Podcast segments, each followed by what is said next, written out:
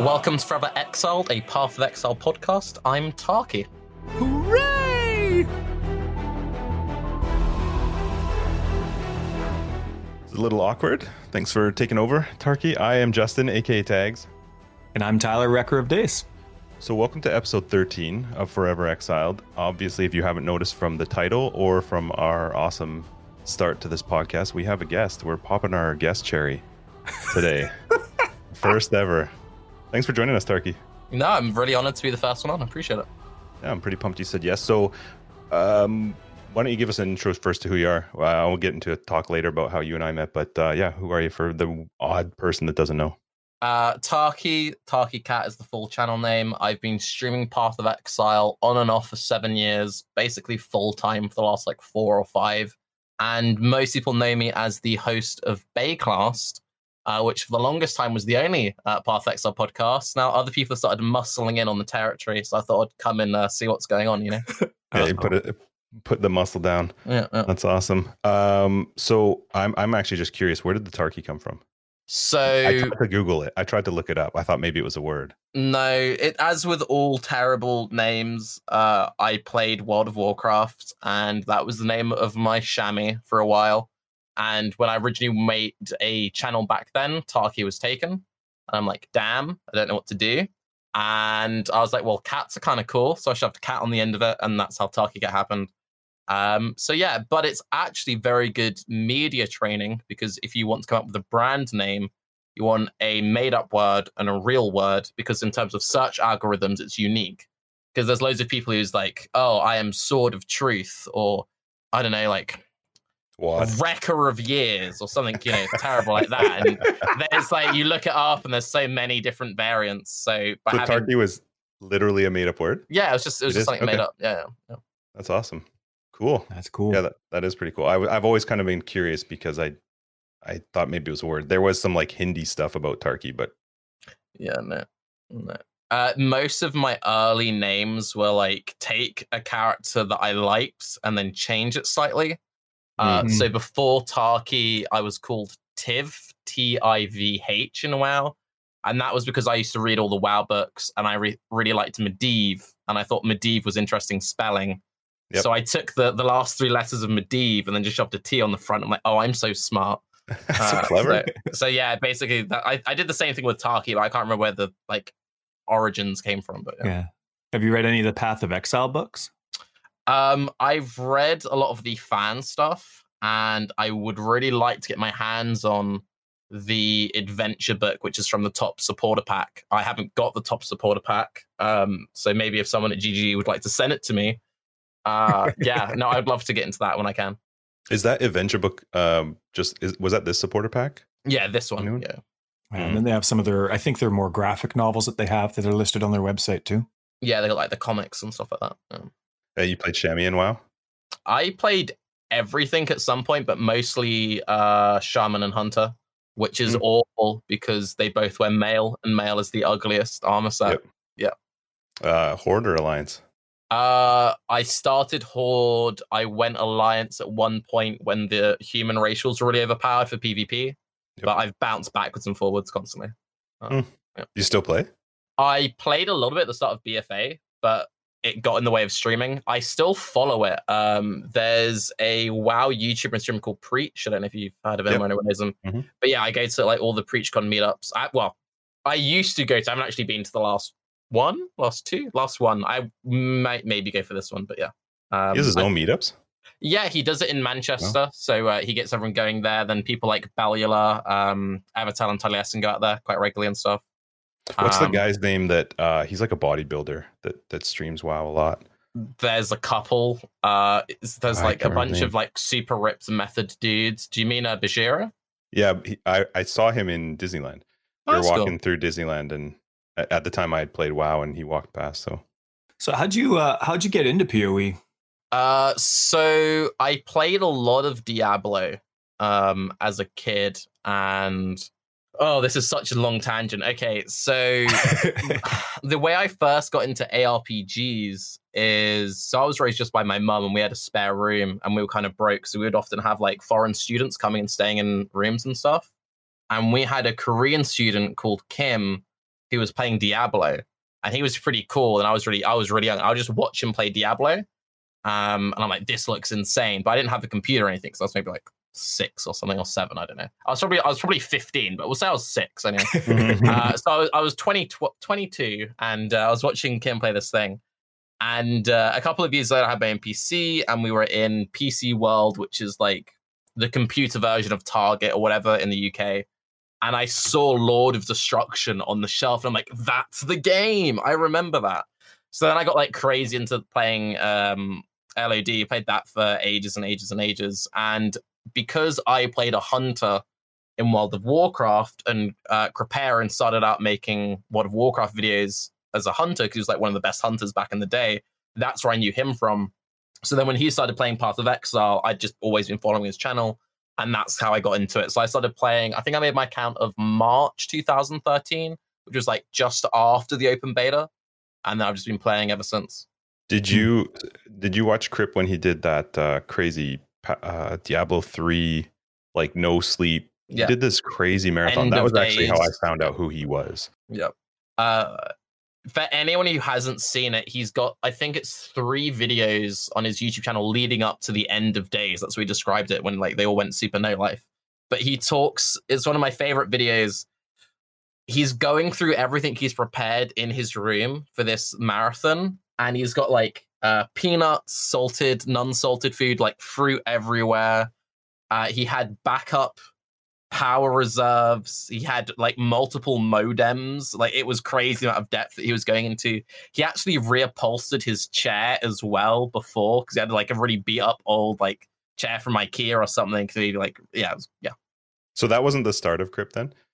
Like had he been around? He had been around. so yeah, he'd been he'd been around. Um, he was the oh, I'm gonna get all of this trivia wrong now. I'm pretty sure he was head of recruitment um for one of the top guilds. I can't remember the name of it. I'm pretty sure Datmodz was in that guild as well. But yeah, he was a hunter. This was during Wrath of the Lich King, and uh, his guild got some of the first tries on Yogg, and um, yeah, a lot of people knew him from then from some of his like his hunter guides and stuff like that. So he did all of that stuff, and then he started streaming uh, with Diablo, and that was kind of like just the the timing was just right. Um, so a lot of people knew him from there. Yeah, Buddy and I had been playing POE prior to that, and then that's how I found out who he was. And then after that, he kind of got into POE. Uh, I think it was sometime after Diablo three, mm. if I remember correctly. Yeah. Huh. So you've been playing since? Did you play open beta? Yeah. Yeah, uh, March open beta. So I've been playing basically, well, in like a month's time, it'll be like seven years straight. Yeah. Sweet, that's pretty awesome. So the way that you and I met, uh, you obviously were at ExileCon, and everybody knows that you were at ExileCon. Um, I also got to go, which was pretty cool with my son. Everybody and, also um, knows that Justin was at ExileCon. Well, yeah, I feel like you bring it up more than I do, but it is true. I did go, and uh, we we ran into each other. I don't remember. It was like I think it was our first night, my Ethan and my first night mm. there, and there was a meetup that I did not want to go to. He was bugging me too. I just wanted to stay, and um, we ran into you and I think Noogie, and then just a bunch of people.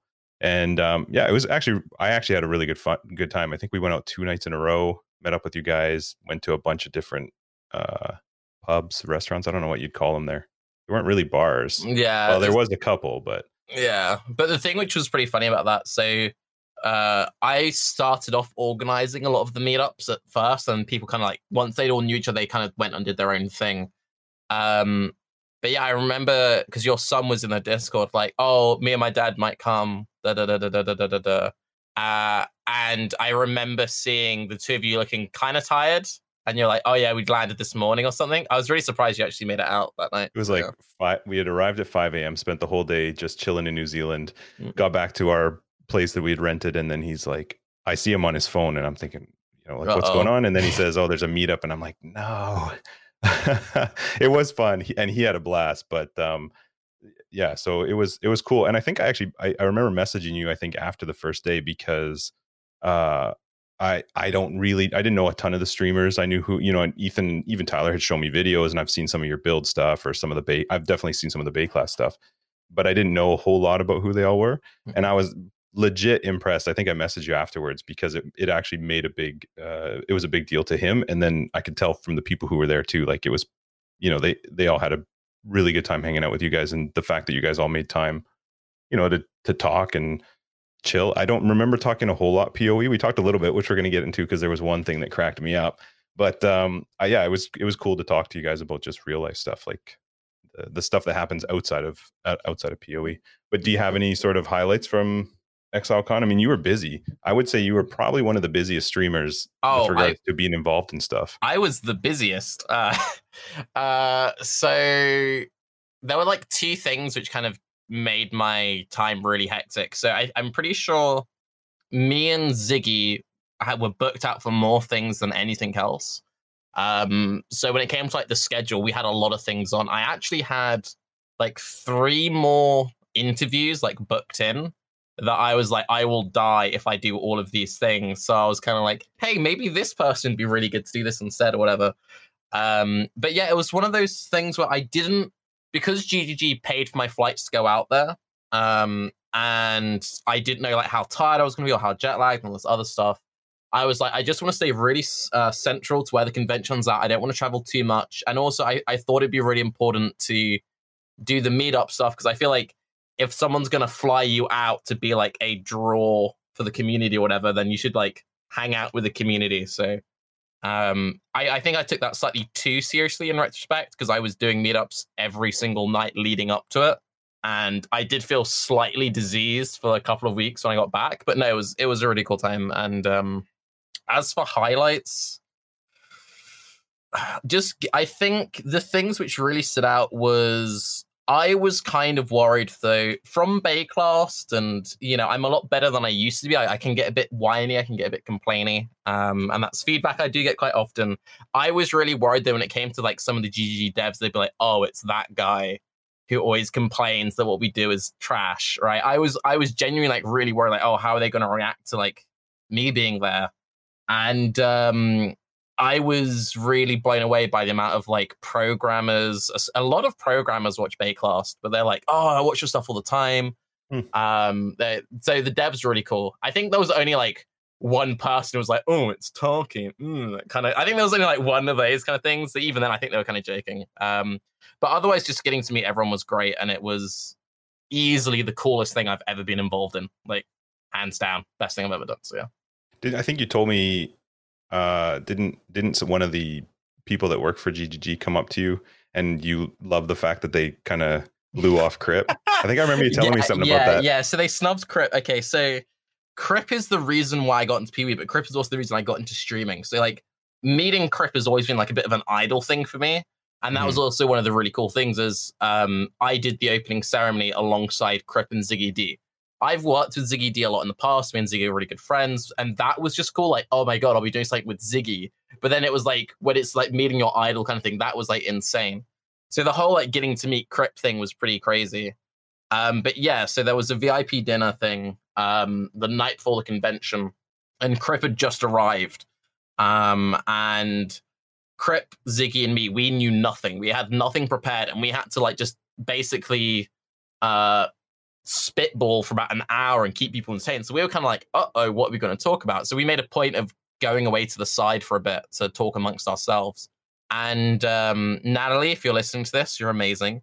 But yeah, Natalie, who works at GGG um, in the support, she came up for like, oh, can I get like a handshake? Can I say hello, sort of thing?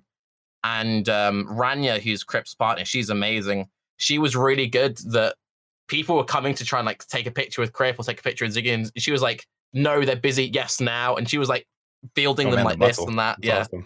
Um, so whenever there was like a break in our conversation, like, okay, now come do the thing. And if we were in the tent, she'd like give them a minute.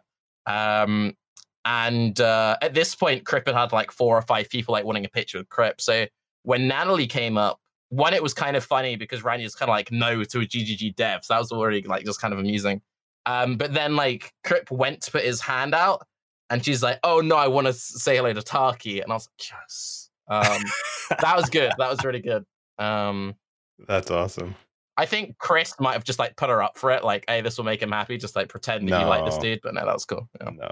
Did you um did that ever you know how they've been releasing the videos for ExileCon and stuff. Did your guys' intro ever was it part of any of them? Because what you guys did for us being there live, your your guys' chat didn't actually kick in until uh, like maybe half an hour before the live event started. Yeah, there were a bunch of weird tech issues with our thing. So and that was what made the fact that we did this like hour of just like open mic stuff, uh, just straight up improv even crazier is we all had like noise canceling headphones. We could kind of hear, but not really, and then we could hear the feed of each other.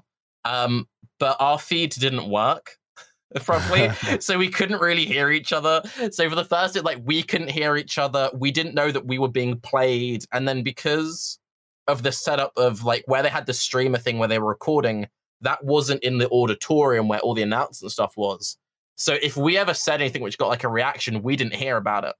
Um, and that was really difficult for um, Raiz and Ziggy when they were casting the race because they were casting this race and they're like, oh, that joke didn't land. Meanwhile, everyone's like pissing themselves at how good it was. Yeah. Um, but yeah, no, our full thing is on YouTube for like the day one. It's like front and center. Oh, is it? Yeah, yeah. Um, cool. but they've started posting like every week. They've been posting like specific talks. Mm-hmm. Um, and I'm really looking forward to. So we did a live Baeclast. Um, that will actually, you can find that just like in the eight hour VOD, but that will be going on my YouTube channel soon. But the reason why it takes them so long, like they've been doing like one a week, and why people are like, oh, when are we gonna get the Mets and when are we gonna get this? When are we gonna get that? Blah blah blah blah. Um, the reason why it takes so long for them to post thing is there's like two people who are transcribing everything and then it needs to be oh. translated. Wow. Why? Where's that where's that transcription put? I don't think I've ever even seen it. So it's one of those things of like because they have um you know the games in all these different languages sure. and when they put stuff on YouTube you have like the things for all different subtitles. So they're going through transcribing everything and then translating it so that when it goes up on YouTube if you want it in different like wow. um subtitles and it's insane the amount of work they've been putting into it. Are they going to do that with Baeclast? They're gonna they're doing it with like everything, yeah. Um, wow. so at some point, I think it's gonna be the next week or two because it's we're waiting until the transcribes are ready. The live Baeclast we did, and when we sent the footage, then I'll like time a release and then I'll like post it alongside them making an announcement kind of thing. Hmm. And the stuff that you were involved in interview wise, do you get access to that footage to put onto your YouTube? I've been told that I can have access to all of that stuff. I've been mostly just interested in the Baeclast stuff. I do want to get my hands on the um, Front Seat Gamer. So that's a podcast hosted by GGG devs. That was for me the most fun thing I've done. I really, really enjoyed that. And the thing which is so cool about it, and you'll probably get it a bit with this as well. So, um, Story Nick, I, that's just why I call him because there's a few Nicks GG, but Story Nick, he's like the host of that and um, it was Story Nick, Blake, Savon, me. But because he hosts and because I host Baeclast, we'd kind of be like battling to host. Yeah, and like we'd be like double asking questions to the other two. And it's just like it was a really fun chemistry. And I'm actually um trying to organize another like full collab with like the full Baeclast crew, the full front seat gamer. So like seven of us or something. Uh, oh my god. Yeah, should be fun. Uh, is that coming out then at some point? At some point, at some point, yeah. Uh, that's cool. So the one thing that with regards to ExileCon that still makes me laugh now is the first, I think it was the first night that we hung out with you. We I don't remember, we were at some restaurant or whatever. We're sitting in a booth and we were just chatting about the expectation for ExileCon announcements and some of the changes. I don't even know if it was specifically about what we thought might happen in ExileCon. It was just things that we thought might happen in the game or future things that might come up. And as we were talking, you said, Oh, uh, Chris said something about Chris t- mentioning, to, I think you said Chris mentioned it to Ziggy and Ziggy mentioned it to you about removing sockets uh, from gear. And I remember when you said it, and I, I, I feel like I probably was like, that is one of the dumbest things I've ever heard of. I don't see that could ever happen. And and we chatted about it for a while because we were talking about the fact that you'd lose out on currency and how do you deal with this kind you know how does it work and then literally the like i think it was the first day where that came up right? Yeah. yeah. it was literally during that first announcement. And I remember sitting up there and with Ethan and both of us like, he knew. well, I didn't. All right. So this is the, I felt really bad about this. So blame Ziggy because I knew nothing. And I'd met up with uh, Ziggy, Raiz, Amy, Azuzara, Noogie. I don't know if I said Noogie twice, but anyway, I met up with a bunch of people a few days before, and um, there was meant to, we were all meant to be going to this waterfall, but it ended up being that me and Ziggy stayed behind, and just the four of them went off. And we were just talking. I'm like, dude, what are we going to talk about? We've got like an hour, and he we he were both we were both just freaking out. Like, what are we going to talk about? We got this hour to fill. I'm like, do you know anything, Ziggy? Come on, like you must know something. He's like, dude honestly, I don't know anything. I'm like, you must know something. He's like, I, I really, I really don't know anything, Tarke. And the thing is, is like, I feel like Chris tests me sometimes because he'll tell me things and I don't know if he's trolling. Like he'll say things that don't end up in the game or this. I'm like, I really don't. I'm like, he must have said something to you at some point. He's like, well, years and years ago, he had this crazy idea. It's definitely not going to happen. There's no way it's this and he wants to do something stupid, like he wanted to get rid of fusings or something dumb. And I'm like, that's so stupid. He's like, yeah, isn't that so dumb? and we were talking about it. So then, like, then I think it was the same day, but in the evening was when mm-hmm. this meetup thing happened. And everyone's like, yo, Tarke, do you know? I'm like, I don't know. It's like, you must know something. I'm like, I don't know. It's like, well, I heard this one thing that's so dumb and definitely not going to happen. It's definitely not this. Uh, and then they announced, I'm like, shit, did I leak this? Did I leak? Oh, god. oh, awesome. uh, so there were like 15 people or whatever who kind of got like leaks, which I didn't leak anything. Uh, that yeah, cracked me up. Yeah. That's awesome. That's sweet. Well, it was fun. I think I think you I think you did really well at ExileCon. It was cool watching you there. Oh, and I know just from talking to you that first night, listening to your schedule of what you were doing while you were there. Oh, and then we actually ran into you at the airport. Yeah. Leaving. And you came in. Uh, we were having a, having dinner or something, and you literally look like death. Yeah, like you you looked like you were just ready to. I think you actually said, "I'm going to crawl into the bathroom and fall asleep." Like lock the door, and I'm going to fall asleep because I think you were there early, right? Yeah. So I all right, okay. I've been in New Zealand for two weeks. Um, I've got Crohn's disease, boring autoimmune disease, blah blah blah blah blah. Every eight weeks, I have these infusions, and I always get like a bit fatigued before each one. I mm. shuffled all my dates around. So, like, it was a few days after I got back, I went straight to the hospital for this infusion. And the infusion knocks out my immune system. So, like, my body was like a bit rough. And that was also, I didn't want to do too much traveling. Mm-hmm. Um, but also, I was hanging out with my friend Octavian, he's a co host of Bakers, and who doesn't know him. And he's a really nervous flyer. And we were flying the same day. And we also had a podcast slash interview lined up with Ghazzy that morning in the same hotel that Octavian was in. So I'm like, well, I need to check out. So what I'll do is I'll check out. I'll come to your hotel. We'll store all our bags. So we'll do this interview together. His flight was like five hours before mine. I'll go to the airport with you. We can hang out in the airport. I'll like chill with you till you're on the gate. So you don't need to stress about anything. I get someone to hang out with, easy as, shouldn't be no problem. And I didn't feel that bad. As the day went on, I could just like feel my soul leaving me. And um I think I I came and sat with you for a bit, and that was just after I dropped Octavian off at the gate for his flight, and I was getting like increasingly ill. And the problem was, and it was really fun, but I I was expecting the like, oh hey Tarke to finish once ExileCon ended. We mm. kept bumping into people in the airport. So I'm like, mm. okay, it's fine. I'm just gonna sit down. I'll just cease to exist. Oh hey Tarke, like, oh hey dude. And I like I talked to him for like an hour, and I'm like, okay, I'm gonna go sit over here. Oh hey, oh hey dude. Um, so I ended up going to the loo. I did actually lock myself in the loo for half an hour. I just like had like a moment, just like breathe, which don't breathe in toilets. It's not a good vibe. So then I was like, this is awful. I came out and then I ended up bumping into um one of the guys I met at XCon and his wife, and we were hanging out a bit. We actually had the same flight back, and I also I met up with him in London like a week ago. Hmm. Um, because he was like, Hey, I'm in London, you're just like, yeah, let's do something. Really nice guy, Mahito. Um, if you're watching this, he's pretty chill. Um, but yeah, no, it was really cool, and uh, I did literally die when I got back. It was great. Yeah, yeah, I can imagine. Congratulations on your rebirth. Yeah, it was a struggle. Uh, I don't think it was necessarily worth it, but we got there in the end. Um, well, you also like literally went out every night. I yeah. think I, like because Ethan by the third night, I was like, I'm done. I'm not going. And he went out by himself, and he had a blast with you guys. But I feel like from conversations, maybe he was showing me in Discord because there was mm. the there were the group ones or whatever. Yeah. It sounded like you were out literally every single night. I went out every night till like four, or five in the morning. The I didn't the night before the con.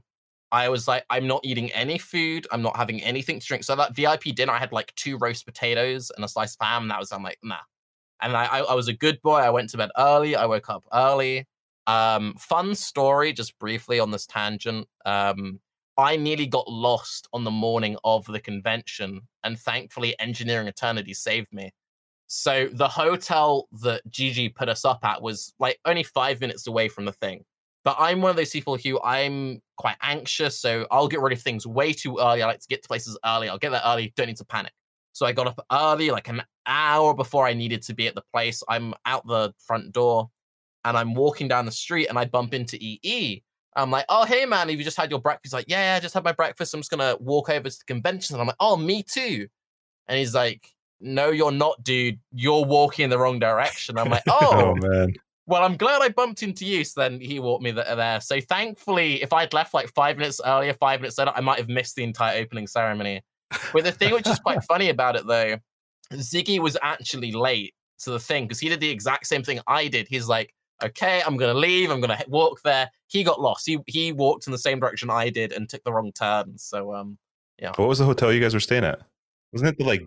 Wasn't it the big one, like right by the, the tower? The Sky thingy, Sky City. It's the, like literally like two blocks from the center. It was genuinely like right around the corner. Um, That's it, awesome. The thing which was good about it though is um, it has this massive tower thing where you can see the entire um, skyline of Auckland right next to our hotel. So we could always mm-hmm. find a hotel because we're like, oh, where's sure. the hotel? Point up to the massive thing. Up.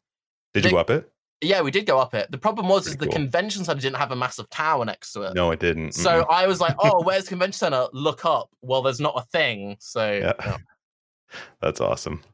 It was um, definitely the coolest thing I've ever done, and uh, it's something I would do in a heartbeat again. So I'm hoping that when the next ExileCon eventually does happen, they're like, "Hey, Tarke, you did such an awful job the first time. You're definitely never doing that again. But no, I would hope they'd be like, "Hey, Tarke, you did such an amazing job. Please do more." Oh, I think you. I think you actually did really well. Yeah, I, I hope so. I hope so. Yeah. I haven't watched too much of the like we've we've been covering some of the videos that they did, but um, I haven't seen any of your guys' stuff. I hope they. I don't know if they've released it or if they're going to release it or what. Because um, you guys um, did interviews with people, right? Yeah, yeah. So most of our interviews can be found just in the full days, like they upload the full eight hour days, so you can find it yeah. in there. Their priority for like the standalone videos is the stuff that didn't make it on that. So yeah. as I could be wrong, but I believe what their plan is is that once they eventually get all the individual stuff which wasn't streamed out, they might then do the stream stuff. But I wouldn't mm. be surprised if the workload's so big they're just like, and if you want it, check out the full mod, you know. It's just it. I feel like it's also just content that they can just pull for the next like year. Yeah, easily, easily. It's, it's um, the reason POE two is coming out in 2021, just so they can get all the videos out first. It's already ready. So, uh, have you been? Um, you're kind of a celebrity in POE land. Was this? Well, kind of is. I know it might be weird to you know, but was this the first time when you went to ExileCon? Was that the first time it kind of happened off screen, or where you live? Are you kind of recognized for what you do with Baeclast and your broadcasting? Um, so I've been recognized a few times before, but they're generally at conventions and like meetups and stuff. So um, the first time I ever got like uh recognized by a viewer was at PreachCon. It was the first ever PreachCon, and um, I was really tired, as I often am in most of these stories. It was like six in the morning. The event was starting at seven or eight. I was staying in like a travel lodge, which is a, like a trashy kind of chain. They're all right anyway. And there was a McDonald's opposite where the convention center was. I'm like, I'm just gonna go get a breakfast. I'm tired, whatever. I get my breakfast. I sit down, and there are these two dudes just eyeballing me from across the thing. And um, one of them must work out. Yeah, one of them's got like this like really punk vibe about him. Like he's got this mohawk, he's got this biker jacket on, and he just like was proper eyeballing. me. I'm like, why is this guy having a go at me, dude? I can't be bothered with this and they shouted something at me and I didn't hear it. I because I was just I was still wake up. I just told them to fuck off and I walked away. Um, so then I was like, that was really weird. Um, and in my defense, I'd gotten some shit from some random dudes the night before, so I was kind of on the like Manchester people are having a pop at me. Okay, this is what's going on. Fine, this is what's going on. All right. So then I um I head over to this uh, this hotel where this event's happening, and I I realized these two dudes are there, and I'm like, oh, maybe they were like, you here for the WoW thing? And I just didn't hear them. I was on the, I'm like, oh, this is awkward. So there was a bit where we had to line up something, and then I had one of them talk about Path of Exile. I'm like, oh shit. and I'm just like, hey, hey, dude, like PoE is like, yeah. I said, hey, Tarke told me to fuck off. I'm like, yeah, no, my bad. And then I explained like what had happened, and he's actually a really close friend of mine now, and I've met up with him a lot of times since then. So that was the first time I ever recognized. but yeah, it's happened a hmm. few times at like meetups like that, and then at TwitchCon. Um, but not too much outside of that. I've been recognized once by this was just like out and about in London. It was a mum and her son in a park, and uh, the mum was like, I don't know, late forties, early fifties, and the kid was maybe like fourteen or fifteen or something. And she came up to me like, "Oh, you do YouTube, right?" And I'm like, "Oh, that's sweet." Like the son's too embarrassed. Sure. And uh, yeah, no, she watched my stuff. The, the kid had no idea who I was. Um, That's awesome. Yeah, but I should expect that because like my analytics, I know that you can't trust analytics. People lie about their age and whatever on YouTube. I have more viewers over the age of 50 than I do under the age of 18 uh, hmm. on YouTube and stuff. Uh, P- well, cool. Yeah, go on. Sorry. I was just going to say with PoE in general, I feel like the age is probably a little yeah. bit higher anyway. PoE um, rates pretty high in terms of age and then also in terms of like the kind of content i produce like i don't edit my videos i ramble way too much so you've got to have a certain level of attention span to sit through it. Um i don't think i like do enough flashy explosions for the cool kids. Like the fortnite crowd missed me like i, I would not work as a fortnite streamer. Um you know that's awesome. So in your Baeclast i i I watch your Baeclast and, and some of your broadcasts as well, and I think you do a very good job um, you're you're very good at controlling everybody in your Baeclast, and you're very Thank professional. You. Um, in your broadcast, just your personal Twitch, you're a lot more open about what you do, where you're going. Like your previous one, you said, "Hey, you know, I'm going to be doing this a little bit later. I'm going to go out with some of my buds now," and you're, you're a lot more open about your personal life. Um, for those of you, for those that only watch Baeclast and don't see your broadcast, what um, what kind of things do you enjoy doing outside of PoE land? You like cats, or at least one? Uh, just briefly before I answer that, it's actually one thing which is quite funny is that there are people who only watch my YouTube content and they really dislike stream me because like yo this guy's too relaxed this is awful they like hmm. the more like uh, presented version but anyway um so outside of streaming um i volunteer an animal shelter once a week that's like i really enjoy um, and I work only with cats, but we do also have dogs at the shelter. I also just, for the record, I think dogs are really cool as well. People always ask, like, "Oh, do you hate dogs?" And dogs, are, dogs are nice. uh, my best friend um, has a dog, and whenever we meet up, it's just the two of us walking his dog in the park. But yeah, I do a lot of walking. I'm like really into walking. I try and walk uh, most nights if I can. Um, but yeah, I don't know. Music, way too much into clothes, which like I really can't afford. Um, yeah, I don't know. Walking, music, clothes, talking internet on the rubbish. No, yeah, talking internet on the rubbish. That's the one. Yeah. When we when we met up, and I've heard you talk about it before, and I think I saw it on one of your info things. You talked about the whole fashion thing, and I remember us actually chatting about it because it you kind of grew up in it. And yeah. It was a big thing that your mom had done. Is that um is that still like a is that just a for fun thing? Is that something that you might look into long term, or is that what uh, is it uh about fashion that gets you?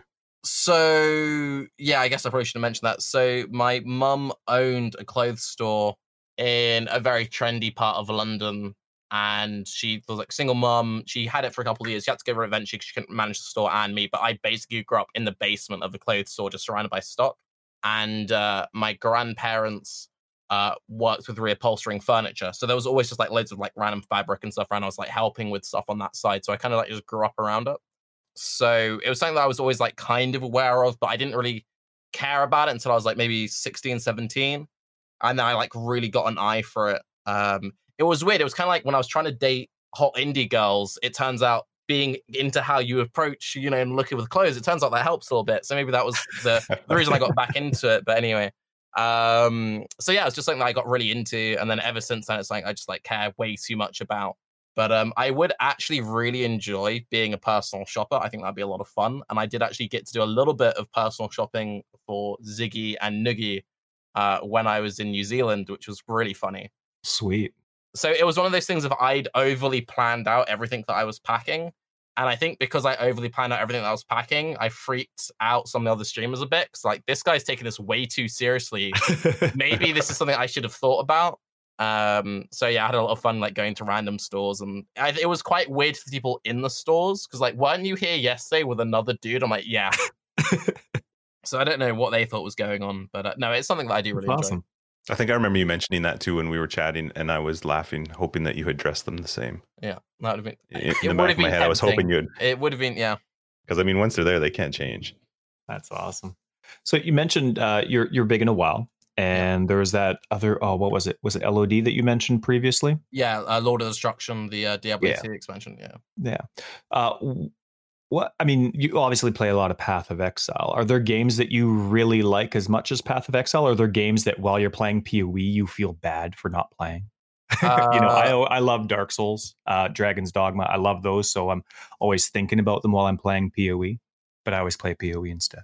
So my main games growing up, and this will kind of explain why I just play so much PoE, was Diablo, RuneScape, World of Warcraft. I like games you can like. This is my game. Um, I was never really someone who was always going out and buying things.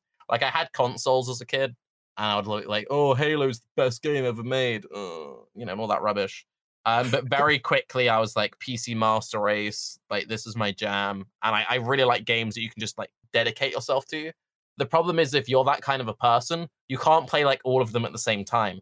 So I'll Right. like I'll play WoW when a new expansion comes out, and I'll play it for like a month, and I'm like, okay, I need to stop doing this now. Like it's getting in the way of my other things. Um, there's a few games I've been wanting to play this league, uh, particularly, but I've been having so much fun with it, and because I'm streaming, I'm like I'm only playing PoE. I'm uh, pretty big into Pokemon and uh, Temtem, which is like I call it the Path of Exile of Pokemon. Um, is basically they were like, hey, Game Freak isn't making Pokemon good. Screw you, we're gonna make our own Pokemon. It's basically a complete clone, but just better. And it really is just what Path of Exile did with Diablo. Like, okay, they're not making the next Diablo, we're gonna make the next Diablo. Um, and that looks really good, and I really want to play it. And a bunch of my viewers have been playing it. I still haven't got into Outer Worlds, which is something I've been really wanting to play. Um, but these days, I really enjoy a very linear, story-driven RPG. Um, because it's one of those things where I generally prefer RPGs to other games, but if it's too open, I just don't have the time to play it with Path of Exile. So, like a super straight down, like I don't know, uh, Spider Man or like God of War on the PlayStation. Like, there's some collectible stuff, but it's pretty just like start A, you know, point A, point B. That kind of stuff I adore. Um, and I just really like a good story in a video game. So that's like my main kind of vibe.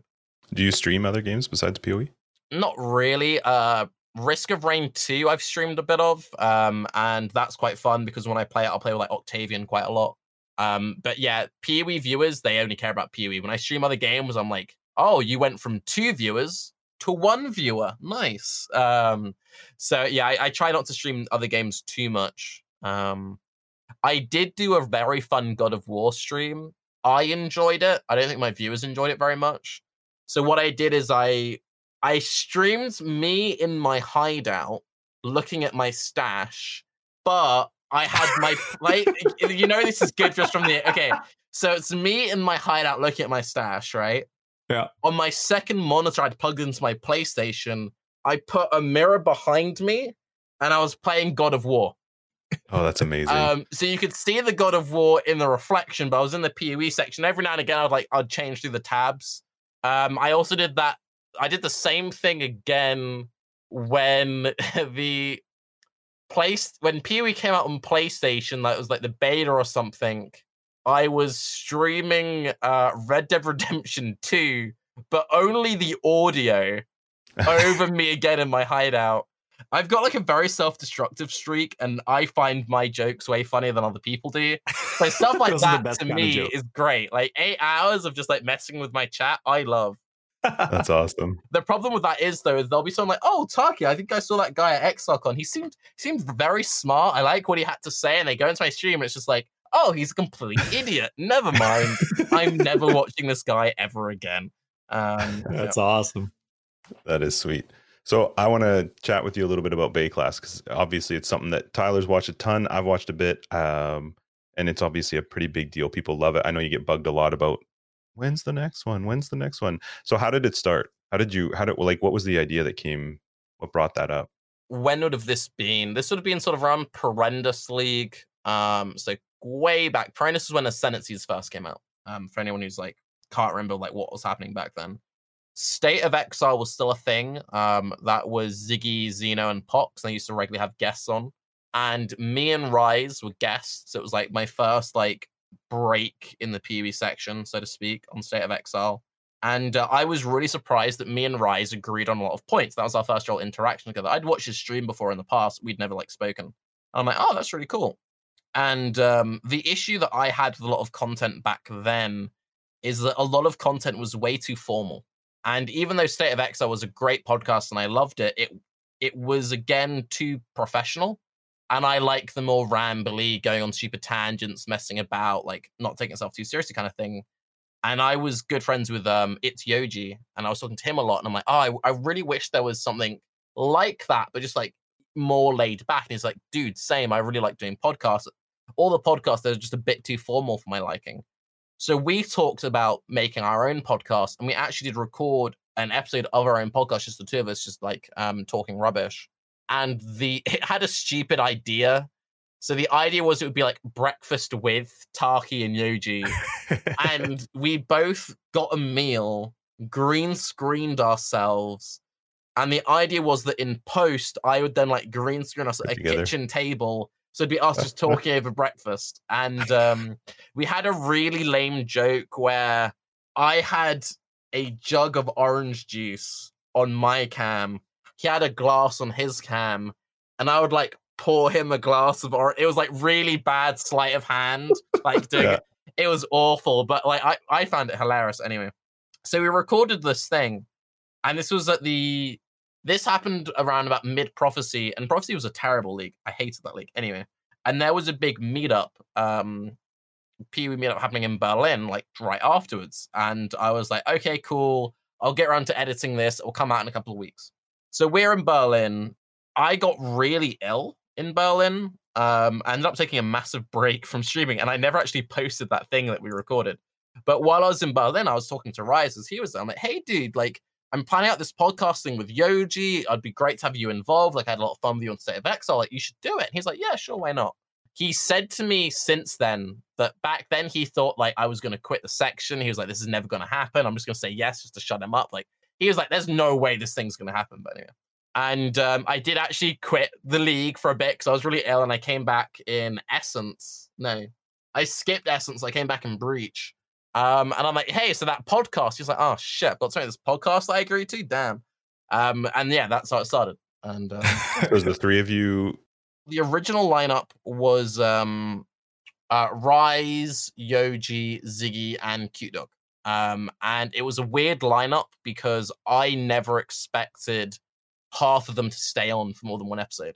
Um, because again, it was one of those things of I still wasn't that confident in myself in like the scene. Like people kind of knew who I was, but not really. And I'm like, well, Yoji at that time, he kind of quit streaming Path of Exile. He was becoming like a real person. He had a proper job. He met this new girl. Things were going great for him. So we're kind of like, well, he's Crazy. quitting this. Yeah, no, I, I'm weird, right? But anyway, so he was like, oh, I might do like an episode or two. And Ziggy's really busy and Ziggy's amazing. There's no way Ziggy's going to hang out with me more than once. And I'm pretty sure Raiz thinks I'm an idiot. And, you know, so like, I was like, there's no way we're going to have more than one episode. But we kept having more and more episodes and the lineups changed over time. But um, I'm really happy where we are now with Raiz, Noogie, and Octavian. And uh, we try and get the OGs back on when we can. But yeah, it's it a lot of fun. You do well. You do well. Yeah, they're a lot of fun. They're good. Uh, the one thing I've kind of laughed with Tyler just with us doing this, it's really easy for two people. You know, we both have kids and family, and so we're both busy. So it's really easy for two of us to be like, all right, we're going to meet up on this day, this time, and do it. And I was laughing with him about the idea of us having guests that now you're throwing in a third person to schedule around.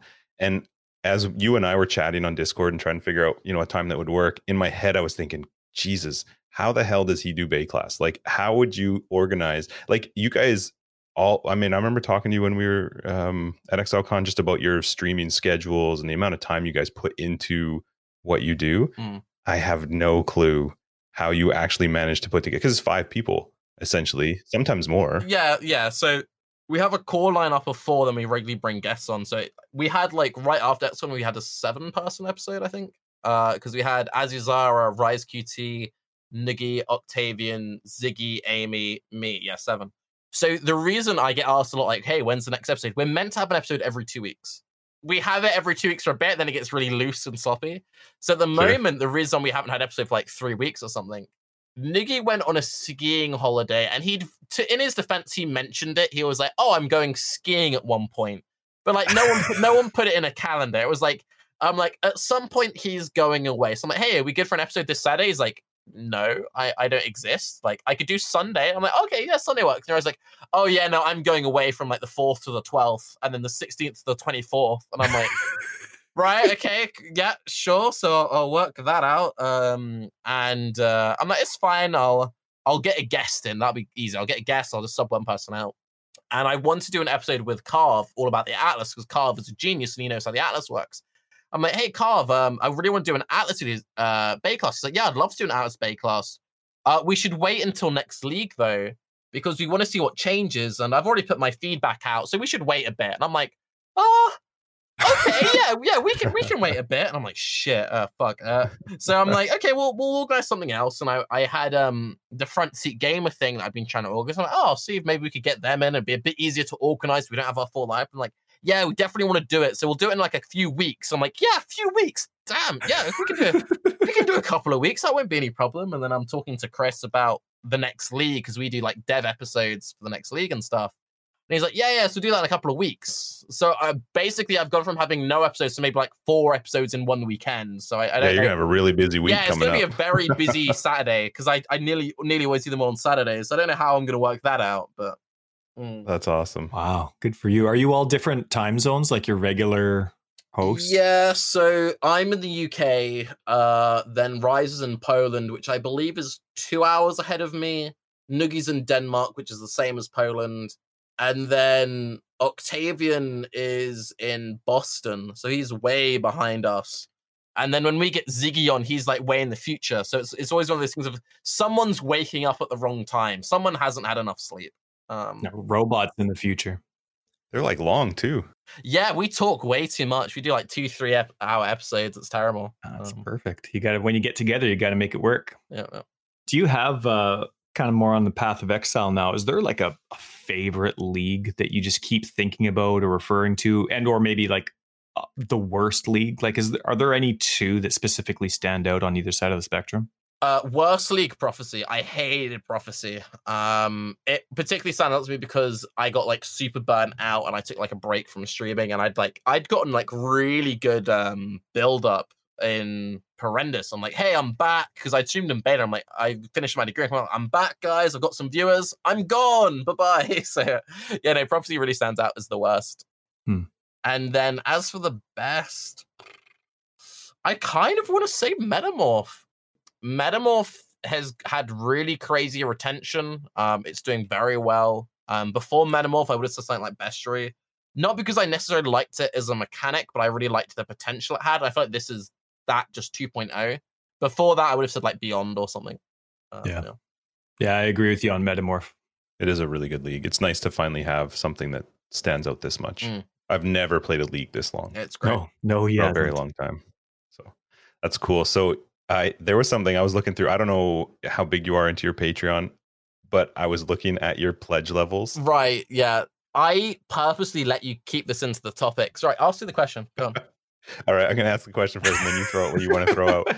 But one of the pledge levels, uh, they're literally the only reason I bring it up is because it makes me laugh at Tyler, and I'm curious what the reason was. But you have a thing on there where I think it's if somebody pledges a certain amount that you will you'll I, I don't know if the, it, it was that they could have input into a build you play or something, but there was something in there that said I don't even remember if it was capitals, but no elemental hit and range totems, which is literally Tyler's build this this league he started with that. Right. So to give you the reason why I let you keep that in topics, and for anybody's like, what do you mean topics? I got sent like a list of you're right with these as kind of rough topics. My mm-hmm. Patreon is from Perandus. So it's oh, like oh, so it's been around for a it's while. been around for ages. And I lost access to it then, Oh. like two, three years ago. I haven't had access. It's been it's been like three or four. I haven't had access to my Patreon. I've only got like it's like four dollars a month is currently on my Patreon or something crazy. I've Yeah. been trying to get access back to it, and for whatever reason, my emails aren't attached to my Patreon, but I'm on a mailing list. So I get like, welcome to your Patreon newsletter. It's so weird. I can't log in with any of my emails. And I message their support like, hey, I actually would like to use my Patreon. I need to update it. Like, I, I want to use it. If I make a Sure. new one, it'll be really confusing because if someone searched Tarke Cat, there'd be two different ones there. Two. Yep. Um, so like I want to like work this out and update the page because it's just been dead for like four years or something crazy. Mhm. And I'd been putting off updating this thing for months. And it was literally last weekend. I'm like, okay, I've got all my new assets. I've worked out how I want to do it. This is going to be the time I'm going to sit down. I had allotted a couple of hours and I just couldn't get through to anyone or anything. And now every now and again, I get an email like, our support team is really busy. Do you still need assistance? Yes. We will get back to you in a couple of days. And a week goes by. Do you still need us? Yes, help, please. Wow. So yeah, it sucks because I would I would like to have a Patreon, but uh, yeah. So hopefully, I mean, I, I would assume that you'd be able to get access, hopefully, back to it. hopefully, otherwise I'm just gonna have to make a new one and be like, this is the real Turkey, not Yeah. that Turkey, which Right. is Yeah. also The real me, Turkey but Cat. yeah. Uh, yeah. See, bringing that on that celebrity status, your your new Twitter is going to be the real turkey because everyone's trying to be like you. I just, I just love the fact that you called out how crappy Elemental Hit is. Well, that Combined no, with range L- attack LA hits really no, it still good now, but back then, like that was before the rework. Um, yeah, yeah. yeah. Oh, it just made me laugh. I instantly thought of Tyler just because he had a, a build that died this league. With My build Elemental was Hit and, uh, fantastic. it's GGG's fault that it doesn't work. Yeah. No, it was ballistas though, right? yeah, it was. Yeah, it was Yeah. total ballistas. That's awesome. Are there any um, mechanics or builds that you can't play anymore because the game's changed so much that you really miss? Like, for example, one for me was I loved it when war cries could be triggerable, and it was Mm. fun to revolve around having a war cry that would constantly give you endurance charges or whatever. Is there any mechanics or builds that you really miss that just the game's progressed too far and it can't exist anymore? I really miss the old way that traps work. I still play a lot of trap builds. I even put out a video recently like this is what I would do to like fix or improve traps or whatever. Yeah. Back in the beta, my favorite build, and probably my favorite build of all time in Path of Exile was Detonate Dead. Detonate Dead used to be like super OP, prolif, like one shot carrying like full man parties. And the way that most of those builds used to play is they would have four fire traps because you'd have multiple of the same traps and they had uh, cooldowns and charges.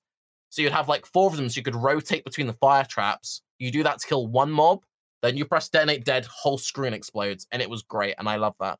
Um, then in incursion, they reworked traps and they removed the whole charge system, um, which made them a lot better, but they lost a lot of that kind of like uniqueness. Um, because they were the original skill which had any kind of charges, as like before Flame Dash, before anything. So now I really hope they might bring that back at some point. Um, but otherwise, like old school mechanics, I kind of miss. There's a couple of abilities, like I, I kind of miss old incinerate, old shotgunning on like freeze pulse. Mm-hmm. Yeah, I don't know, stuff like that. I was listening to your stream a couple days ago, and I think I just had the audio playing while I was working, and so I was listening to it. But the sound, I- have you played? Okay, I know you're huge into traps Mm. this league. Uh, Is it explosive? Yeah, the, I, I played right now? explosive trap quite recently. Yeah, Uh, the sound was incredible. Like, so I was hearing you play, and I'm obviously listening to stuff. But this, I there's something about the sound of traps throwing in that game that is, it just sounds so good. It really like the sound that they use for the sound of a of traps being thrown out. It, I don't know what the word is, but it just sounds really good. And then combine that with the like screen Yeah, yeah, exploding all over the place. Yeah, it just sounds awesome. no, it's that's one thing that I I think they did very well. The only one which is a bit rough is lightning trap. The default lightning trap sound is like a bit yikes on the ears, but the MTX sounds and looks brilliant. But no, Mhm. traps are visually one of the most satisfying because you, if anyone who's never played traps before, you link them stuff like cluster traps, so you throw multiple out at once. So you're always getting like very big like explosions, and you often like pre-lay like 20 traps on a boss, and like get 20 things going off at once. They've got really good sound design put into them. Um, so back at uni, I did a bunch of film stuff, and I was really into sound and like foley work. So that's one thing that I really appreciate when when the sound of a skill is just right, and you're like Mhm. that's my jam. That's a big Yep. reason why I often go back to those certain builds. Like there's just something about the way they feel is like oh really hearty and like Yeah, listening to you play made me want to play traps. And I had nothing, I didn't even know what you were playing. I wasn't exactly sure what the build was, but the sound of traps, I was like, oh, I miss that sound. I really should start playing traps because it just sounds so good when they get all thrown out. Arc's one of those skills for me. I love how it sounds. Absolutely love what they did a good job Yeah. with it. So if you were to, are there any ascendancies that you wish would get like a rework? I know they've done a lot of them recently, but are there any that would sort of fit into the builds that you play that you wish would get uh, sort of a bit of an overhaul? So I'm most, and as my viewers often tell me, quite heatedly, I only play the same three builds over and over again. I play traps, I play chaos damage over time, I play ignite damage over time. And one thing which kind of sucks is that means that I just play a lot of shadow because most Hmm. trap builds go saboteur, most dot builds you play trickster. And this is a very first world problem. But when you've been playing as long as I have, and you have as much MTX as I have, sometimes you want to put the MTX on a different class, and it's always the same thing. It's the same model. So I'm always using the same sets. I'm like, I wanna, I wanna play a Marauder. I wanna play a Duelist, but like, I don't know. One thing which kind of worries me a little bit about PoE two is we're getting 18 new ascendancies, and they're going to be like super niche, super specific. So whenever I think I was talking about this on uh, stream earlier today, I'm like, how would I rework the current ascendancies? I'm like, if I'm GGG right now and I'm trying to make 18 new ascendancies, I don't care about current ascendancies because I'm like trying to plan all this other stuff. Sure. But yeah, I don't know. I think that there could definitely be a little bit more flavor added to Saboteur in particular. It's got some pretty like boring, you must pick these nodes. I think kind of the same with Trickster. Um, one thing that I've been a big fan of recently is when they go through an ascendancy and you you, you really struggle between what do you want to pick? Like, do I go for this? Do I go for that? I think Trickster is actually quite a good example where there are so many good nodes, you don't know which one quite to go for. Um, old occultist used to be a lot like that. I actually really dislike occultist since they moved Wicked Ward onto the tree. I think putting Mhm. Wicked Ward on the tree was the right decision, but because they didn't replace that node with anything, Yeah. it's kind of like you take the two curse points. If you're a chaos build, you take the chaos points. If you're a cold build, you take the cold points. If you're an ES build, you take the one. E- Like it, it's a bit too predefined. Mhm. Yep. But I think generally most of the ascendancies are in a good spot. Some are just a bit boring. So Inquis is very powerful but kind of boring. Raider is very powerful but kind of boring. hmm Yeah. Sab very powerful, kind of boring. Yeah, I don't know. A bit of flavor, a bit of spice. Saying that though, the ascendancies we have seen in PoE2 had some crazy cool effects on them. Yep. So I think that's where a lot of the, the really flashy stuff will come from.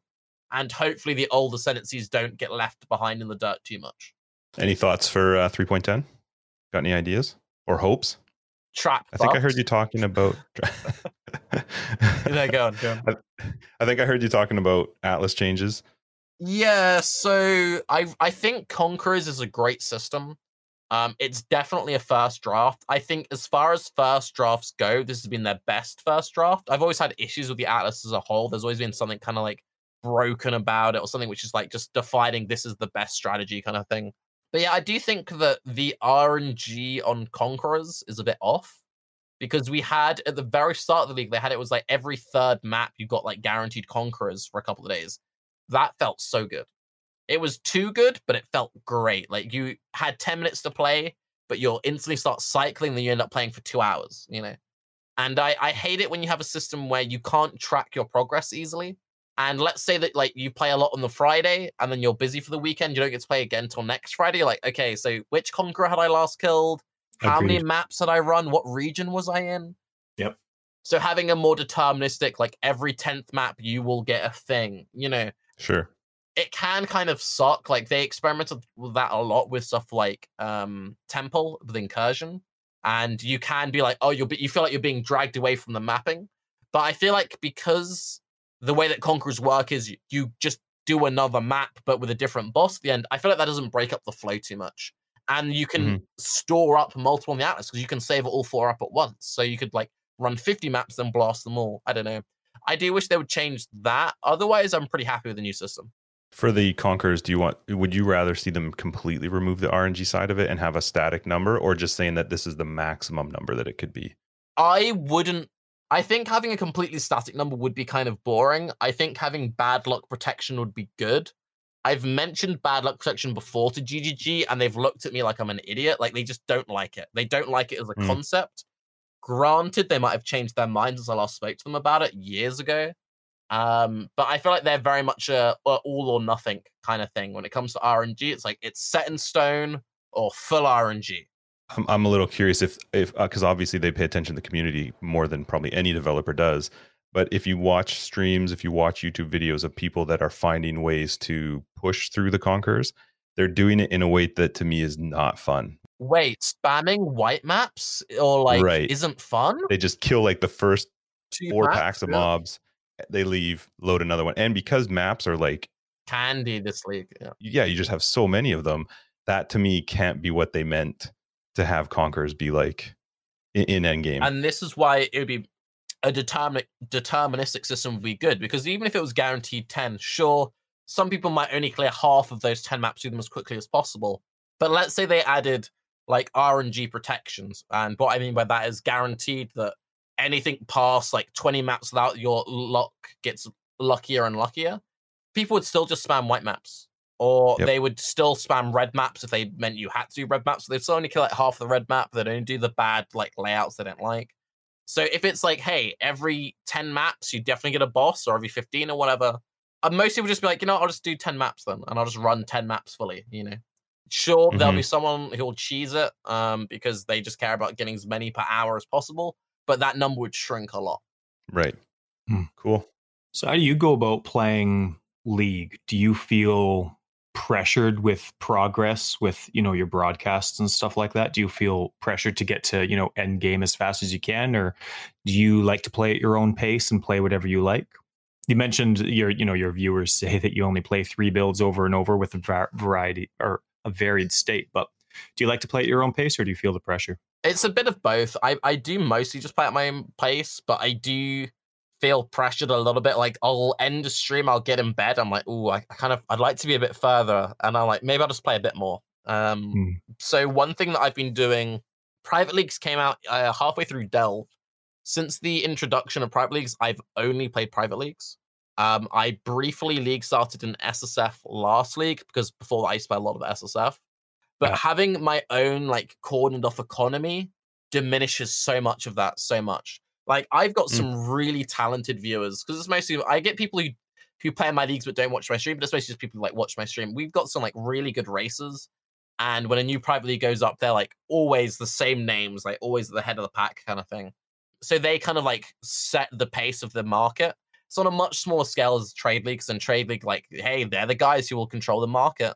So because it's much smaller, you have less of that pressure, which is like I really enjoy. It's much more community driven.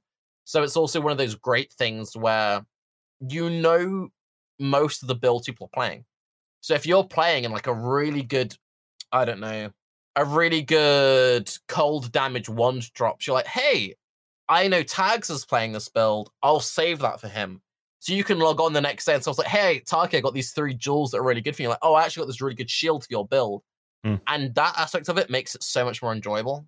That's really cool. I, I really love it. Private leagues are definitely the future. It kind of sucks in a way that um, private leagues are getting more popular now. Like this league, Mhm. especially, it's like every other week, some new dude's got a private league. Hey, hey guys, I'm just on Reddit. Uh, my name's uh, Smelly Cabbage, and it's the Smelly Cabbage League, and not to be confused with Rotten Tomato League. Uh, like everyone's got a private league now, and uh, I swear every day I stream, it's like, "Hey Tarke, are you joining X person's new private league?" And I'm like, "No, I'm doing my own thing. Thank you very much. Go away."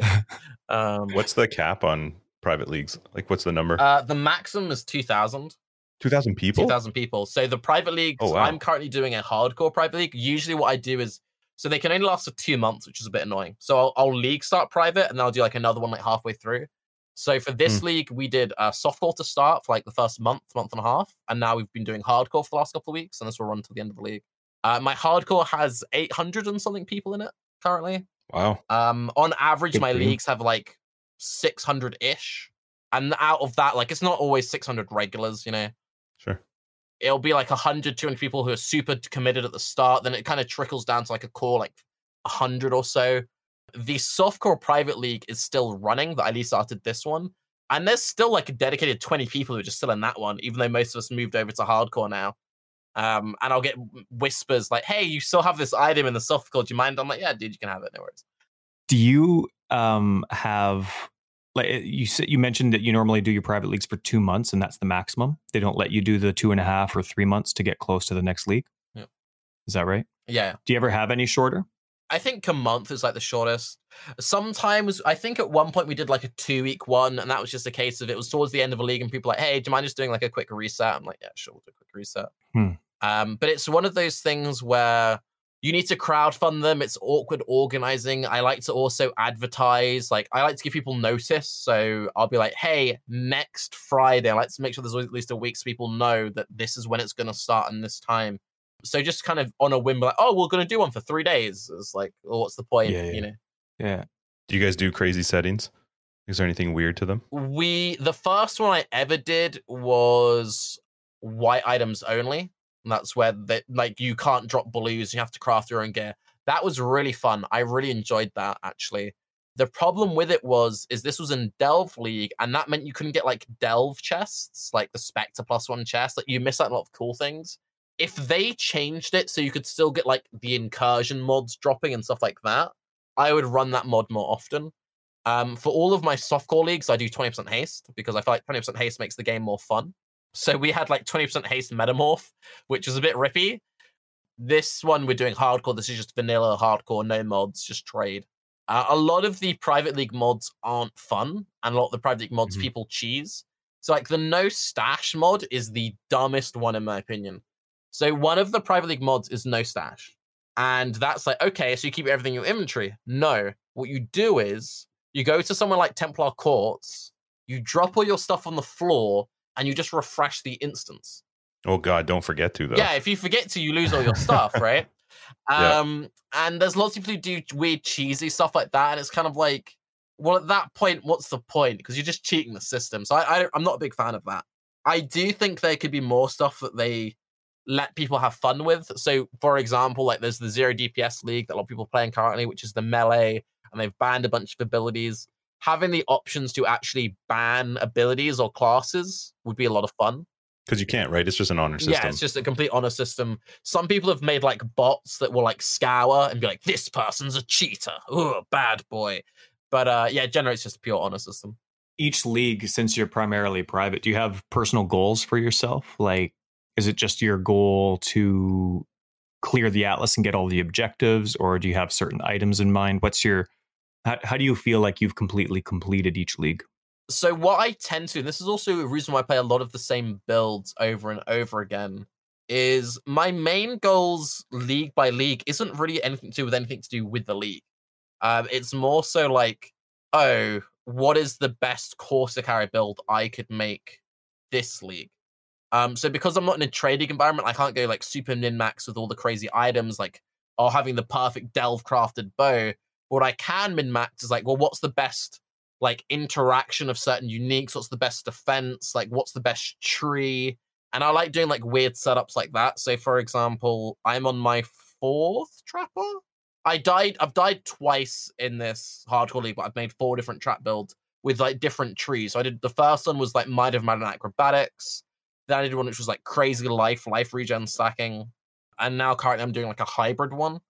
And that's the main thing that I find fun is being like, what is the most uh, budget friendly, tankiest version of a build I can make, which can still actually clear the content.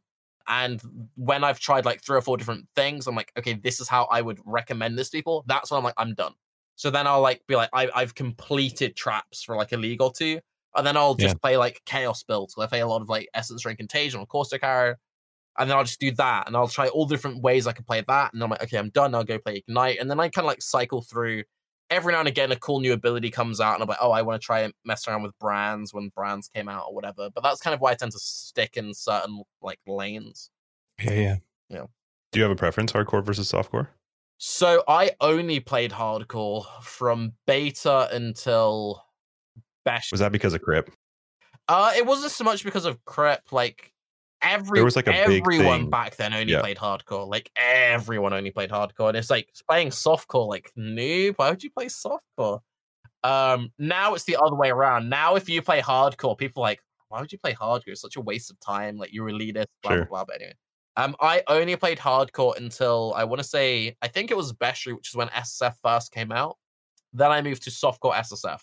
I played softcore SSF until private leagues, and then with private leagues, I just did softcore private leagues.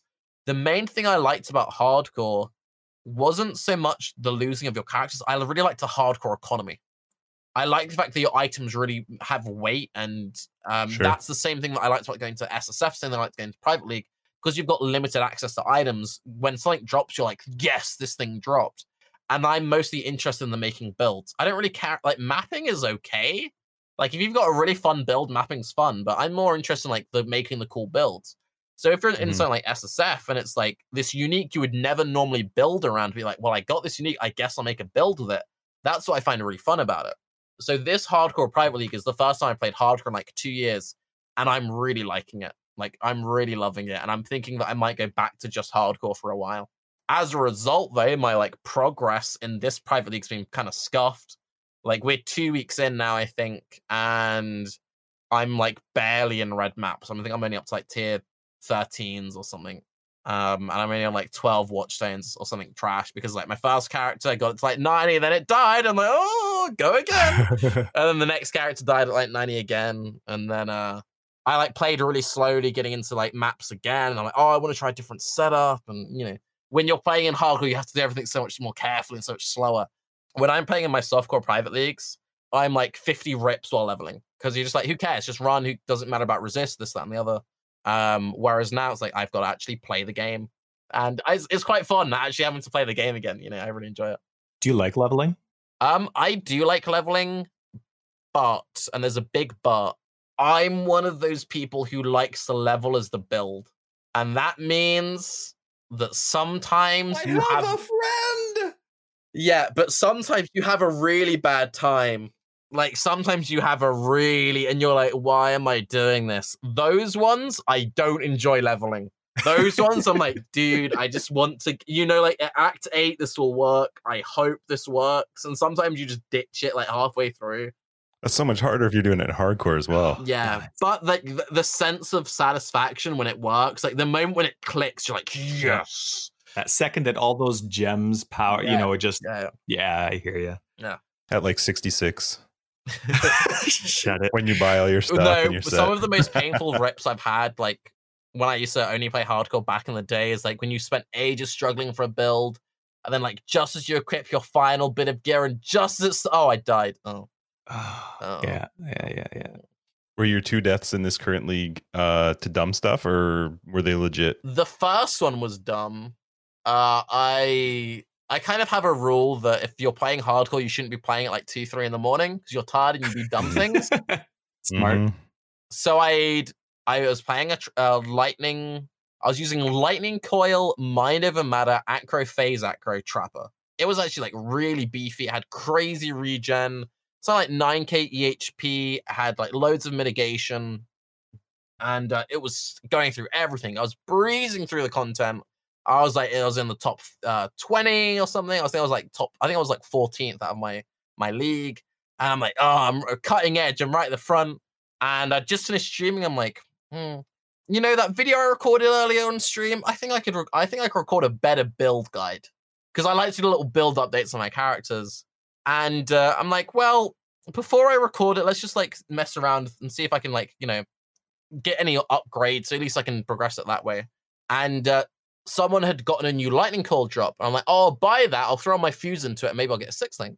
So I bought it and I threw my fuse. And I got a six link. Oh, dude, I got a six link. I equipped a six link, recolor all my gear. I'm like, this video is going to be so good. I've just got a six link. My character's amazing. So I'm running the stuff. I'm like, dude, my build is so tanky. It does so much damage. my screen clear is amazing. I had a Conqueror. I'm like, this would be great. I can do the Conqueror. I can show how good my single target is. The last Conqueror I did on stream, I like instantly global those drops. I put in my traps, it just died. Like it didn't even move. It was just dead. I'm like, my build does so much damage. It's so good. It's so good. It's so much damage. You can tell this is this is gonna be a really good video.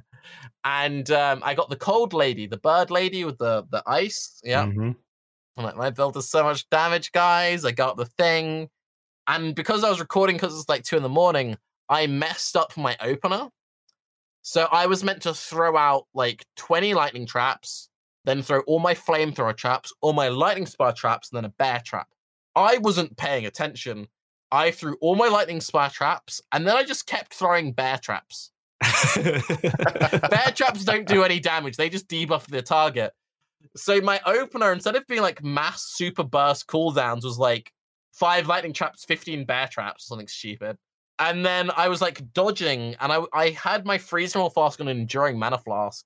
So I'm dodging, I'm dodging, I'm spamming my mana flask, I'm throwing traps. My mana flask finishes. She does her aerial volley. I got crit froze on the first volley. I press my logout macro. My logout macro doesn't log out, and my character just dies. And then I log Oh, out, no. and I'm just like, what made it even better because I was recording this off stream, and because I was in the top, my death got announced Everybody in global, and they're like, "Tarke, what did you do?" And then I Oh. had to go live and like show them the the failed video. And in the video, I'm like, "My build is so good," and they're all laughing their heads off. And Octavian like hosted me halfway through this, and I was like, "Oh, Oh, your build's perfect. going great." I'm like, they don't know that I'm playing a VOD back, and it was yeah. so. Oh man, Yeah. that's all. Did you know as soon as you as soon as that opener? as soon as I got frozen and I pressed the log out and it didn't log out, I'm like, I've I've died. I, I knew I Oh, was like, that there's no way. Because like this people say like, oh, log out macro is so cheap, why'd you ever use it?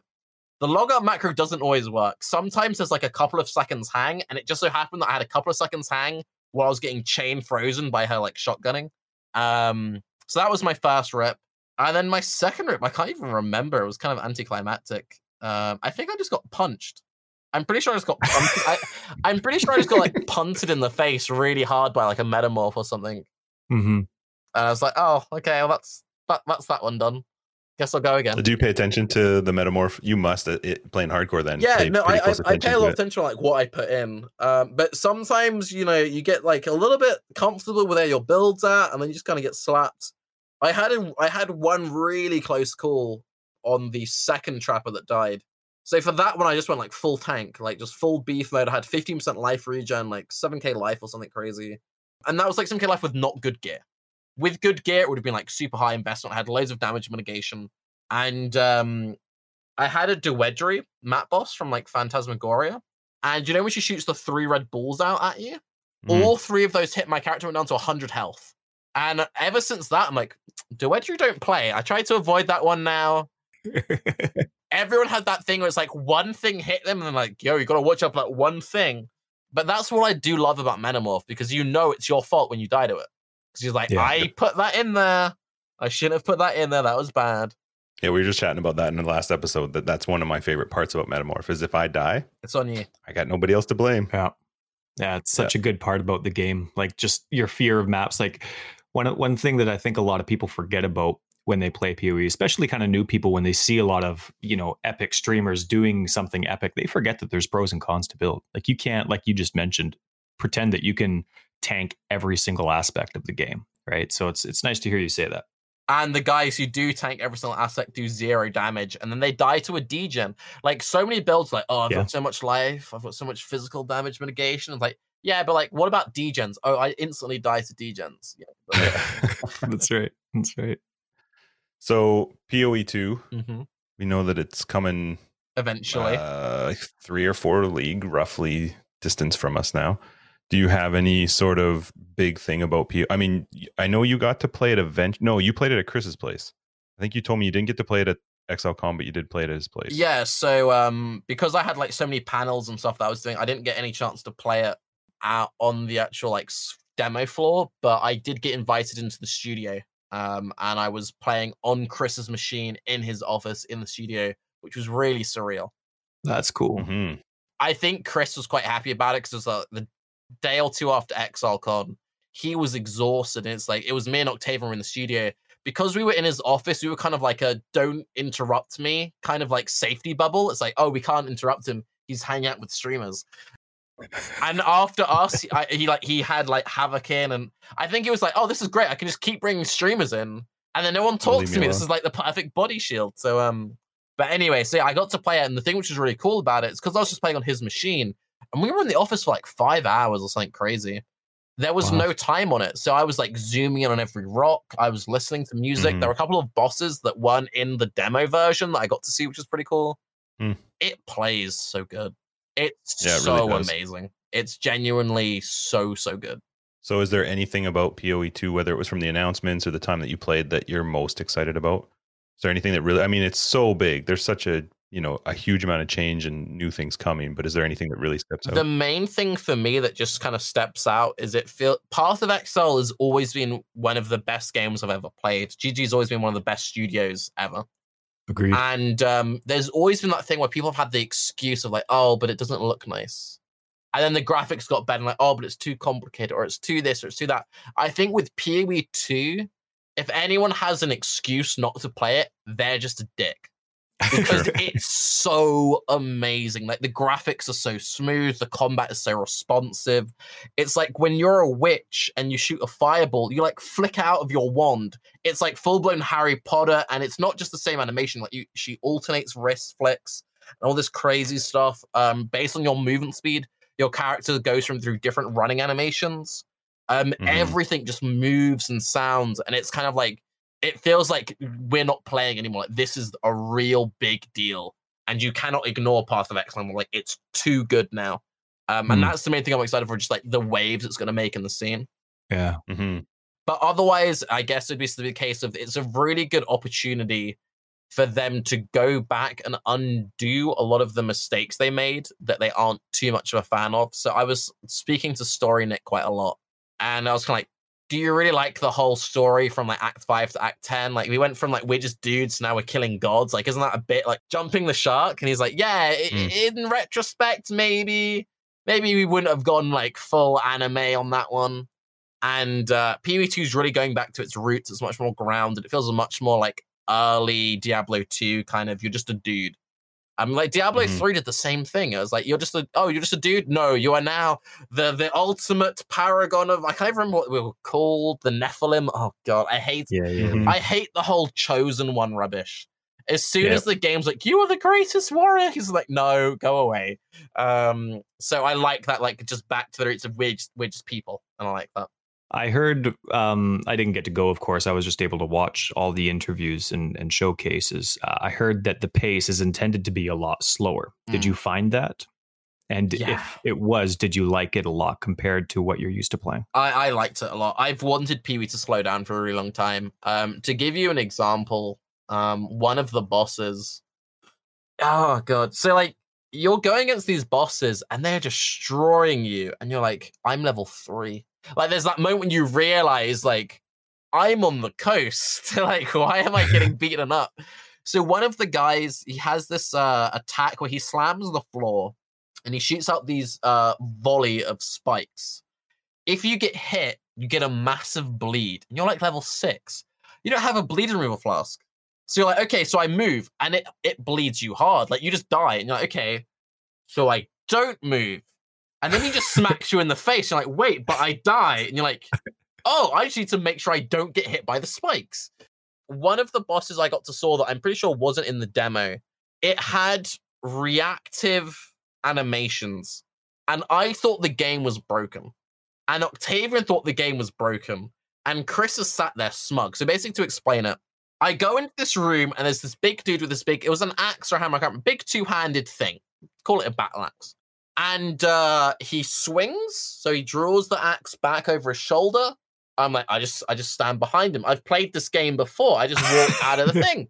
And then he just like smacks backwards with his hammer. And I'm like, wait, I dodged that. That's really weird desync. and he he didn't kill me, but he hit me pretty hard, like maybe like 60% of my life. I'm like, oh, that was weird. So I'm fighting him, fighting me. He does the pullback. I'm like, this time I'm definitely gonna dodge. So I stop attacking. He pulls back. I step to the side, and he just backhands me again. And I'm like, no, this is really weird. And Chris, he was like kind of back. He starts leaning forward on his chair a bit. And Octavian's kind of like, did you get hit? I'm like, yeah, I got hit. It's like, that's really weird. And then I'm like, okay, this, I'm definitely going to dodge this next one. He pulls back. I'm like, I am so far behind this dude. There's no way I'm in front of him. If this hits me, the game's broken. He just like turns around and just smacks me on the face. I'm like, no, this is, And then I realized that they've added multiple retargeting points into the swing. So if you dodge too early, he just retargets you. So you've got to wait till like the very last moment to then dodge, and then he misses. And it's such like a basic mechanic, but you really don't expect it at like level eight or something, and it makes the Mhm. game feel like, oh, we're not playing anymore. Like when you've played Izaro, when you've done the lab, it's like Izaro's so easy to dodge. Like he doesn't hit you. Mhm. Now imagine that halfway through his wind slash, Izaro's like, nope, just turns around and just finishes the cast Yeah, from you. yeah. It's like that. It's so good. So so good. It's total. It's total Dark Souls idea. It's yeah, it Yeah, really is. you it's know, great. It's awesome. Imagine like how intense those first act situations you came across were. And you think about the new bosses they just finished designing to kind of give you a taste Yeah. Of what it might be like. Combining those two just seems too intense. I can't. Uh, I can't wait. Now, I don't know if you've ever seen the movie Cable Guy, but it's a, a horrible, horrible Jim Carrey movie where uh, he's just Like a stalker or something.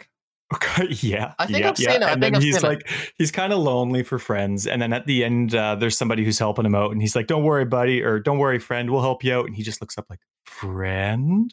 Well, I got super excited when you said that you level with the gear or the the skills that you're going to use endgame. To me, I was like, "Oh, that was amazing." So you apparently you've already said that you play PS4. I'm I I prefer console. I play on the Xbox. Yep. What do you think of the PS4 version? I remember um it, like the releases were different, right? I it came out originally on Xbox, so you had some prep time and then of course the release was a little bit more polite on PS4. What do you think of the PS4 version? Um, so I've only played it on PS4. I haven't played it on Xbox. I was really, im- I found the flask binding on the controller really awkward. But other than the flask controls being rough, I was really impressed until I got to Act Four in the comb zone, and then the like the graphics started to lug a bit. The dynamic resolution started kicking. I'm like, ooh, this doesn't look too pretty. But I played it all the way through maps. I did a couple of tiers of maps on it. It's it's okay. It's like baby steps first. Uh, PlayStation. Um, so my ex, she had a PlayStation, and she'd watched me play PoE for ages, and I'm like, hey, maybe you could try it out. And she got pretty far into it, and I think for that kind of thing, it's pretty good. And quite a lot of my viewers actually play console, but it's one of those things where it's a lot better now that you can make your own filters. I'll give it that. Like when I was saying I couldn't do my own filters, that was very frustrating. I think that as you can have fun with it if you treat it like SSF. If you're like, I don't have a PC, I'm just going to treat it as SSF. I think it's perfectly fine, but it's clearly not the way it's meant to be played. I would love for it to feel better. And this isn't any like uh, PC elitist stuff. I've played Diablo on console. Diablo on console is infinitely better than it is on PC. I actually much prefer the Diablo console version. Um, but the console version of PoE, nah. That's actually where I that I think that's really the only place I see Diablo 4 having in the market. Because I think Diablo 4 looks awful. Uh, it had a nice trailer, but I think the game actually looks trash.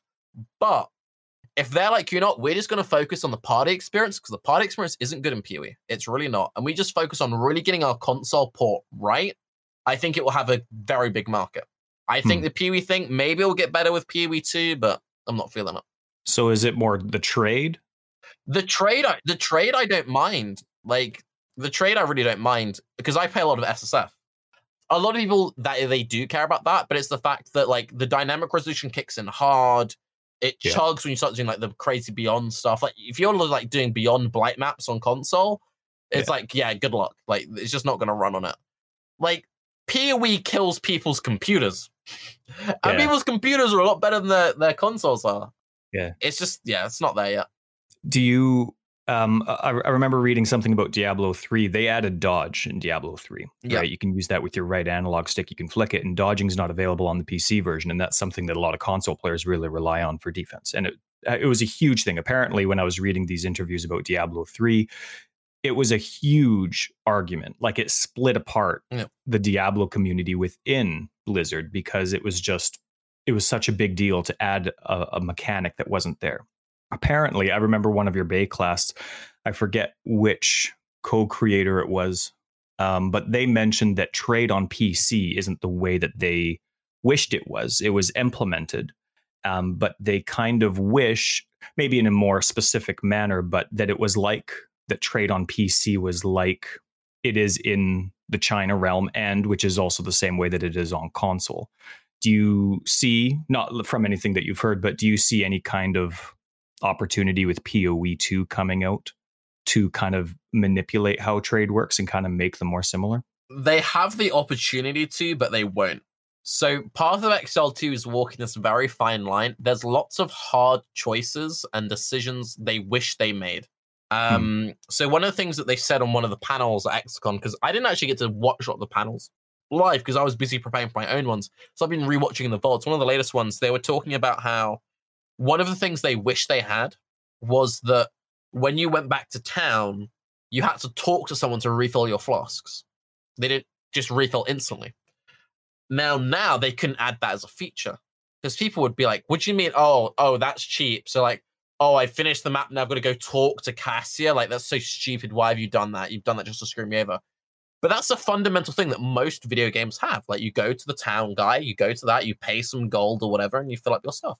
There's lots of mm-hmm. very small minutia that is just good game design, which has some kind of cost of quality of life, um, which prevents cheesing tactics. So, like, I'll just throw my, my face instantly at this boss, right?